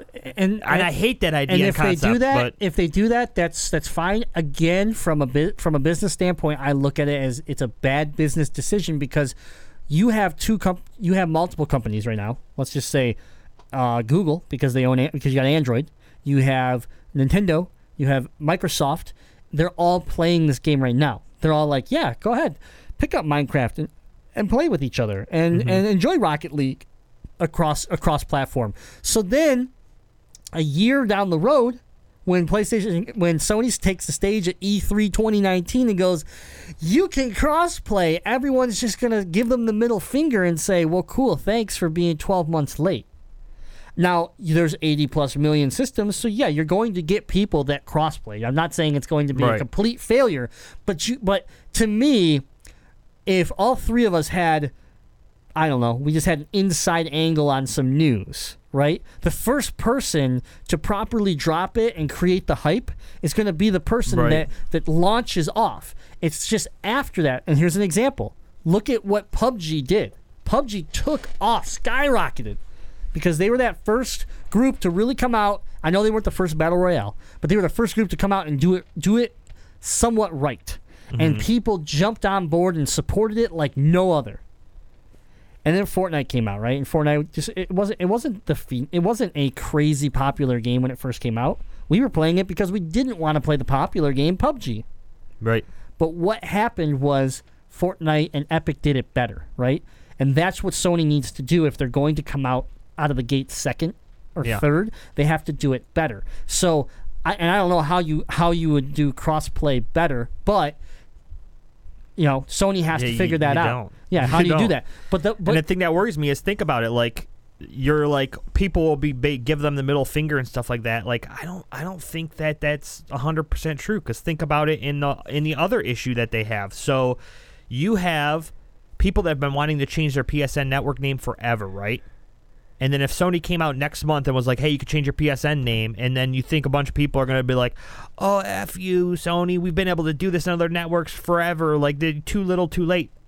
Everybody that wanted to change their name still going to go change their name. if you want my honest opinion, and, and this is a this is an opinion, this is a this is a guess in the dark because I've never seen or have any information to prove this. But they haven't changed. They haven't added a name change, and they and they have been public about the fact that they're trying to figure out how they can do it. Mm-hmm. Okay. They haven't allowed crossplay. I honestly believe that the PlayStation Network infrastructure is so out of date, and we have no idea how archaic some of these modules that are running in this network are, that they aren't compatible with other networks, and and PlayStation doesn't doesn't want to publicly admit admit that because I could totally see that. yeah, because when you think about PlayStation, it was free. Like it was a free online service for Yeah. years, and it was a it it worked, but it was a mess, man. Okay, and if you mess. think about it, think about the the updates and the patches that they've had to their OS over the past. We'll say just five patches. Yeah. The fast the past five OS patches to the PlayStation Network and or PlayStation itself have all been cosmetic updates. right, and this looks prettier. This is easier to navigate. This And- is right. there's nothing that has given it a boost and, at all. And that's all UI, you know, on our end. And yeah, you're right. We haven't seen performance issues be, or performance enhancements, and that again lays on their side, which we don't get a, a public vision of. But let's be honest, when PlayStation Plus isn't that old. Right, it our Mm-hmm. Right. our paid service for Sony started with the launch of the PS4. My paid service for the Xbox for Xbox Live started with the original Xbox. So, um, generations have gone by on Microsoft's Yeah. side where they've they've had revenue coming in continuously to enhance upgrade build and make Xbox Live what it is today. I'm not saying PlayStation Plus is a, is is garbage. I- It's good. But is there limitations that they are fighting that they Man, don't could- know how to fix right now that could without hundred percent be it. yeah, because how can you not change your name? Yeah. Like Simple, why simple, right? You have 80 million plus PS4s. Oh, uh, and, and I guarantee you, let's just say, it. let's. I, I would love to see the percentage of how many of those people would pay one time ten dollars to change their name at least once. Let alone the people that would change their name every month because that's just what they do, and that revenue that you're losing out on, it makes if if you're a greedy company that doesn't want to open your doors because of money, right. why wouldn't you at least have Yeah. the name change as a feature Yep. to make more money? Okay, okay, Ben Kuchera. All right, I'm I'm gonna go ahead and flip on what Grimlock said, and if Sony legit doesn't have the network capacity to do cross-platform play and or name changes, then at this point in the PS4 life cycle, it makes sense not to put it on the PS4 and to literally make it a launch PS5 Yeah, thing. yeah. Uh, think think about it, because you have like 472 billion download speed at this house, right? Because basically, like NASA's internet's slower than here, Yeah, yeah, yeah. I got some pretty good and you internet. and you hop onto your One X and you blink, and the game's on your One X. right? I down I download games on my Xbox One X about 600 700 megabytes per second. yeah, I download stuff on the PlayStation Network about 24 megabytes per 24 second. because it's same on their end. Same yeah, Yeah. you're right. They throttle it. So Why? Right, because they can't handle it. I know Dude, that- this yeah. is making sense. Grim, we're on to something. Yep. Boom.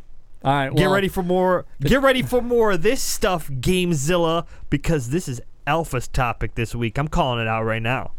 calling it out right now. Well, we're getting called out right now on Twitch. People are tired of hearing us talk about crossplay and PlayStation. Listen to us Thursday slash Sunday. Yeah, so that was our attack on the news. For these topics and much more, you do want to visit GamezillaMedia.com where you can read the blog. Maybe I will do a blog about this. Maybe I will do a vlog because I think Jazzy and I are onto something. I think PlayStation can't handle the features that we want, and they're trying to figure out how to rebuild it from scratch without costing them a fortune. And maybe it will be a all new PlayStation Network for the PS5, and that's what we have to wait for. We'll find out. We'll get to the bottom of it. Sony's gonna talk to us, but until then, it's time for some esports.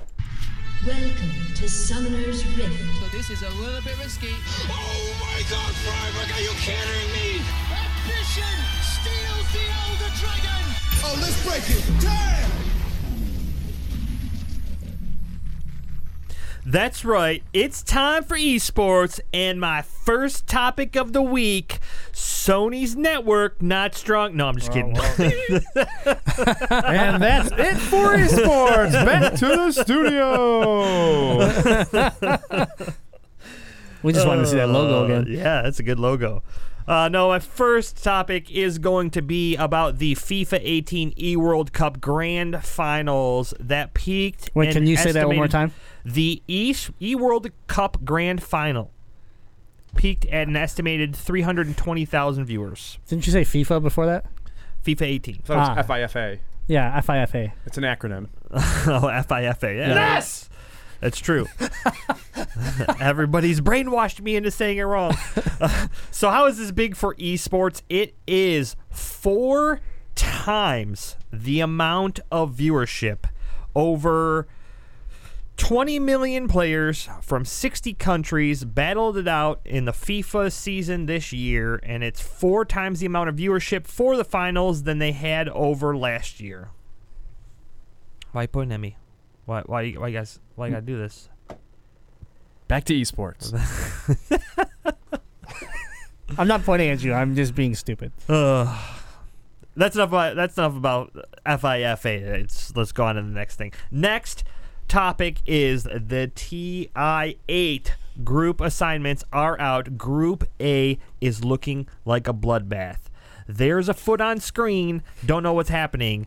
But Dota 2 tournament is coming. The International 8 begins. Group stage set to start on August 15th in the anticipated event.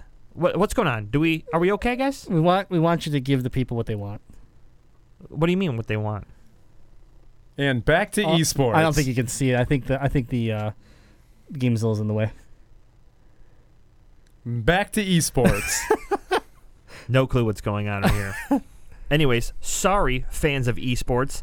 Um, looking at the spread this year, it is clear that Group A will be extremely competitive. The returning champs, Team Liquid, and the second and third place teams in the pro are the second and third place teams in the pro circuit and are in Group A, along with Mineski, who was the winner of the Asian Championship, and uh, Fnatic will also be joining that group. Fnatic. So Reckless, got Reckless is going to be on that team, right? absolutely not. Oh, oh, so basically, all of the, all of the best teams except for the first place team are, are all in Group A. So it's going to basically be whoever can come out of Group A has a really good shot at winning. Over on B, however, you do have the pro circuit leaders in uh, Virtus Pro. Um, Team Secret over there is is over there as well. Uh, Vici Gaming and Newbies. Newbies. Yeah, and then Optic. I thought we were the newbies. Optic, but pff, Optic, Optic Dota, not that great. All right, on to the next thing, and summer skirmish series of Fortnite. Week five just hit, and why am I bringing up th- this up for the first time now? Um, is because the winners of this week Jazzy were Fiddle. Team Liquid's coach We're rich. with the player called Not Vivid. And I'm thinking to myself, man, Not Vivid? I've heard that name before. Why have I heard that name before? And I go back and I look, and he won the week before. So he's won week four and five. So I'm like, let me do a little bit of digging and see what's going on with this Not Vivid guy. Because I don't, never heard of him. Have you, have you guys ever heard of him? Like via streaming and stuff like that? Not a huge name. Didn't know until I started watching Summer Skirmish. Now, the player that is called Not Vivid in week one placed first place overall with his duo partner Kevy, and they won $50,000. In week two, he placed eighth in a solo week, winning himself $20,000. In week three, he did not play. In week four, he won first place in a solo series, winning $67.5 thousand. And then last week he won with duo's partner Team Liquid Poach, and they won sixty thousand dollars. So this not vivid guy, in the first five weeks of the eight-week summer skirmish, has won himself one hundred ninety-seven point five thousand dollars. Not bad, man. Not bad. So I mean, I do that in one match, but it's you know, I mean, teach their own. not yeah, but the thing about it is, is it's on a PlayStation Network, so it counts for nothing. Oh, wah, wah, wah. Wow, wow, You have the soundboard. Do I? What? I forgot what button it is. Is it? uh Is it this one? Good guess. Good guess. Good guess. Why? Oh, I get it. I get why that's on that button now. I get it. All right, and our get it at final esports topic, not necessarily esports, but he is the face of what could be a huge esports organization, and that is what we just talked about Fortnite and Ninja, who has come out and explained to us for some random reason, because it got brought up in his stream, so he felt the need to explain himself as to why he has chosen not to stream with female gamers. Oh God, we're talking about this. Yes, we are. And he said that the only way, the basically everything in a nutshell, the only way to avoid the rumors is to just not play with them at all. And he goes on to explain a whole bunch of different ways of saying that exact same one line in this in this statement. Okay. But he doesn't So- want people to formulate any rumors about him because he is happily married to his wife, so he just does not stream with females. also, shout out to Ninja. They just had their one year anniversary. So shout out, happy Yes. one year anniversary. Since we know you're, you know, we know you're listening. Yeah. Yeah, He For my listens 100%. to every episode. You, Yeah. you I called mean, Jess out. listens too, so shout out Someone, to her. someone with the handle Ninja listens. He might even be here right now. That's what I'm watching saying. us live. That's how big we've gotten. that actually is Ninja. It's just his Oh. sub account. Yeah. He yeah. hung that. He was at Nerd Barbecue. It was crazy. yes, yes, yes. Okay, listen. Here's my take on this. And I was I was like I felt like I was on the wrong side of it when we were talking about this while we were playing No Man's Sky. Because we also had Spidey 2KX uh, playing some Call of Duty. Black Ops. Was it? Okay, Call of Duty Black Ops. Yeah, four Uh, the beta, beta, the beta. or whatever it's called. And he was, you know, he was disagreeing with me. That he thought it was just, it was stupid. That he shouldn't do this. He's not. He's not. And for me, it's like, I came out and said, listen, he's protecting himself, his family, and he- again, it's just, a, it's a calculated decision of someone that is smart. That's smart. That has has a has intelligence. I make a lot of money. This is allowing me to have a life that I maybe not that long ago never thought I was gonna have. And like, why? In this day and age where we joke about it all the time, where you don't need facts, you just need a keyboard, and you need to know where to put the post to ruin someone's life to change someone's situation almost instantly. Mm-hmm. So why would the most successful streamer of all time be give give people the opportunity? It's not the female streamer. It's not his insecurity with his wife or, or and she doesn't trust him or something. It's the fact that the random troll named Testonomics is gonna come out there and go start some rumors because he wants to get, you know, his jollies off mm. on just being this person that stirs the pot. And how do you eliminate those people? You uh, ask League of Legends. How do you get rid of trolls? The answer is you don't. You can get bet. You can make things better. You can try to make it a more healthy situation, but you're always going to have someone that tells you to drink bleach, Jazzy Fiddle. yep. Okay, so and they ho- do what do they do? They basically reprimand them until they hit their strike count, and then they just never play league again right. until. But the problem is, is that some people that don't have backbone get told to drink bleach, and they leave league, and that's the person they don't want to quit. right. So, g- turning that back to Ninja now, why would I put myself in a situation where I'm going to walk into a firing range and just let people fire guns at me when I don't have to? I have a thought. Okay, let's hear it. So the two sides of this argument. One of them is people are saying, "Yeah, Ninja's super right. Like, let's get rid of all those clout chasers and people looking for fame or looking for money." I don't think that's accurate. Then the other side is Ninja's the most popular streamer in the world. He could be doing a lot about inclusion Yes, and and this this and this. That's not the case either. Listen, let's not talk about Ninja. Let's talk about Tyler and Jess. Two human beings, which is, you know, Tyler's Ninja, Jess is his wife. Two human beings in a relationship, a happy relationship. Everybody who's listening right now knows of a friend who can't really do anything without his girlfriend. Not saying that's the case, but let's Right, just say sure. we also know friends everybody knows a friend that like they can do whatever they want separate together doesn't matter they can do whatever they want super happy i think Tyler and Jess have just come to an agreement like even if it was like, hey babe, I prefer if you don't play with females on stream and he goes, "Okay, if that makes you happy." And that's it. And he could just be put he's like, "I'm just putting that out here. This is not what I'm about. This is not what I'm going to do. I'm not playing with female gamers." He hosts female gamers. He sends some hot 60, 70, 80,000 viewer hosts to female streamers. So it's not like he's being misogynistic or he's being sexist. I just think that might that might have stemmed from a conversation between Tyler and Jess about what the internet celebrity ninja is going to do and handle his business. He just says, "You know what, guys? I'm not even looking get, getting into this." He put out a long post, uh, I think just yesterday, Yeah. on Twitter, where he's like, "The most important thing to me is me, my wife, and my family. Like." At the end of the day, I'm going to do whatever it takes to keep that rock solid.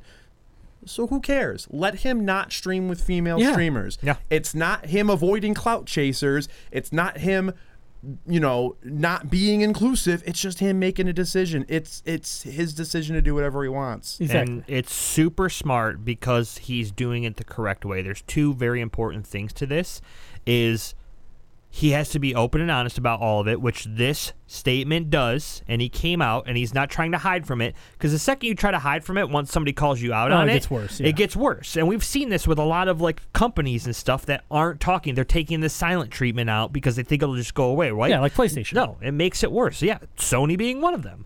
Um, and the second thing is this is his decision. Okay.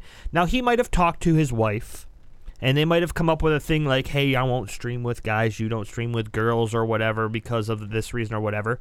But at the end of the day, it was Tyler's decision that he does not want to play with females because he does not want the opportunity for anything to start to make his personal life stressed or you know be awkward in any way Because this, I mean, I, I get smart. it. he's I, protecting her he, he's protecting her. He's protecting their their future, right? Because I mean, let's be honest. He's made enough money now that he could quit, and if they were smart with it, they'd be fine. Right. They, they'd be set for life. But but at the same time, he's protecting their future. You know, just like we just like we would with our jobs. Like we we go to work. We we we do all certain. You know, I don't go on social media and do dumb stuff in the sense that I don't want my company to somehow come across it and end up being like, wow, we don't want this guy working for us because I need my job, right? So mm-hmm. for I get that and the you know I agree with Test. It could be just a simple agreement, but at the same time, it like it, it's also that idea that like okay, I get online, I stream with you know with this this streamer, I say one thing, it gets taken out of context, and now I'm a sexist. Now I I think I think less of women now, uh, right? And and that fire is uncontrollable. You don't you don't put that fire out. That fire just lasts until either it dies out and you still have a career or you're done. And Right. you know, like an example, and not a great example, but example is like look at PewDiePie. You know, he's done some some things that didn't go over well, and he paid the price for them. He's still relevant, but the bottom line is like he was a racist. He was this. He was that. Like, why why put yourself in that situation if you don't need to? Mm-hmm. And and calling and and as far as like the idea of like, well, you're not you're not like uh, again test reference. You're not helping females within the gaming community. Like you could be giving them a platform. You have the biggest platform out there over anybody. You could be doing so much, and it's like, yeah, he has hosted female streamers and given them something that no one else can. right So, what do you mean he's not helping? He's helping in the way that he chooses to help. It's not like, you know, this this dude has been very respectful. He's been very generous in so many different ways that for you to question this one thing that he kind of that he also came out and tried to be as transparent as he possibly could be, short of Right. saying, you know, you're not if that is an agreement he made with his wife, you're not going to go online and say I made the deal with my wife because then you've just tar- put a target on the back of her of like, oh, your wife doesn't trust you. That's why. Oh, you're like you're just going to turn it into a giant. And you got- Right. and you know what? You know this what Tyler would do, what Ninja would do. I believe this just from just from what we've watched of him and what we've seen him do is that that would be the end of Ninja. He would he would leave Twitch. He would leave Twitch to protect his wife and and leave this entire platform. And some of you would be like, "Good, fine, I don't care." And other one, everybody else would be like, "Oh man, we we chased away, you know, my our favorite entertainment that we have." Yep. And it's sad that the that the world is like that too. It's it's a bunch of haters and Yeah. look at what he's done. Like if you're talking about inclusion in female gaming, guess what? And charities He's and done charity over and events again. and run tournaments and donates money and has partnered with Lupo to create a a uh, apparel company that all goes to charity Yeah. and stuff like that. Like it's it's basically Oh you- no, man! Yeah, that's all tax write-off. That's all tax write-off. Yeah. He's no better than LeBron opening a school in, in Cleveland just to you know look for it's to save face. right. That'd be like Like, shut up, man. Okay, shut up. That'd be like, it's just sad that that's the way the people think, right? So it's like, hypothetically, Haters are gonna be haters. Ninja runs into a burning apartment building and saves four children, carrying all of them over his shoulders, right? And he comes out, and the kids like are so happy to be with their family, and he's just saved the day. And then like the police officer comes up to him and goes, "Why didn't you save the bank robbery across the street at the same time?" Yeah. It's like, come It's, on, yeah, you, it's never good. It's never good enough. But I, I agree with. I, I side with Ninja. I think it's a smart move. Um, and no, no matter what the reason is, we don't need to know. This, it's his decision, and I don't think he's doing anything wrong. And if you're going to be upset about it, then you know, don't watch him. All right. That's uh, that's been esports, right? Yeah, that's that's esports. It kind of got off the rails there a little bit with, but I I, I didn't felt think that it, I didn't think you were going to bring this one up yeah, because I, I, I it, it had to it had to be brought up. Like yeah, that's true. That's true. it's a big topic. Yeah. Okay, well, um, why don't you uh, tell the people again one more time how, if you enjoyed this show, if you enjoyed the podcast, how do you support Gamezilla? You go to patreon.com slash Gamezilla Media. You become a patron today, and you can support your favorite gaming podcast on the internet. Patreon.com slash Gamezilla Media. And if you enjoy this podcast, we have many other podcasts like Gamezilla Alpha, so more gaming industry coverage, or Legend of Retro if you want to learn about old school games and get some cool old school music and all that type of stuff. You want to tune in to the Legend of Retro, Noobs and Dragons every week where you can go on the adventure of a Dungeons and Dragons adventure led by Craig WK. The Last Action podcast is our expansion beyond gaming into the movie realm where we st- we basically break down action movies on a weekly basis. We have podcasts from Monday to Thursday every week. Actually, sorry, Sunday to Thursday every week. And uh, you can tune into iTunes, Stitcher, TuneIn Radio, Google Podcasts, Podbean, Overcast, wherever it is that you like to listen to podcasts, we're there. The Gamezilla podcast Yeah. has a big announcement. This podcast is now on Spotify. Hit the horns. Oh, Those yeah. are yours. That's right. I forgot. I have the born. I have the power. Um, but yeah, so we are on Spotify now. Bringing the greatest gaming podcast to you on Spotify. Yeah, we are working on our other shows, also getting over to the Spotify network. But Gamezilla is on Spotify. All right. Yeah, we big dogs now, all right? Yeah, Spotify. This is how we roll. But uh, the one thing we ask everybody, if you can't join Patreon, if you're already on Patreon, but maybe you haven't done this small task, and that is go to your favorite place that you like listening us, you know, listening to us, like iTunes. Give us five stars. Leave us a short one, two sentence review. Hit that subscribe button. It helps us so much. Get better reach within these types of uh, networks. If you really want to be an all star, do it on iTunes. Do it on Google Podcasts. Go on over to Spotify. Help us out and uh, and, and help us get uh, get some extra exposure. Anything else? Uh, I think Test has a shout out that we need to let him have. So take it over. Absolutely. If you're not so much a listen person and you're, you're more a watch and interact person, you can not only find us on twitch.tv slash Gamezilla Media every Monday night at 7 p.m.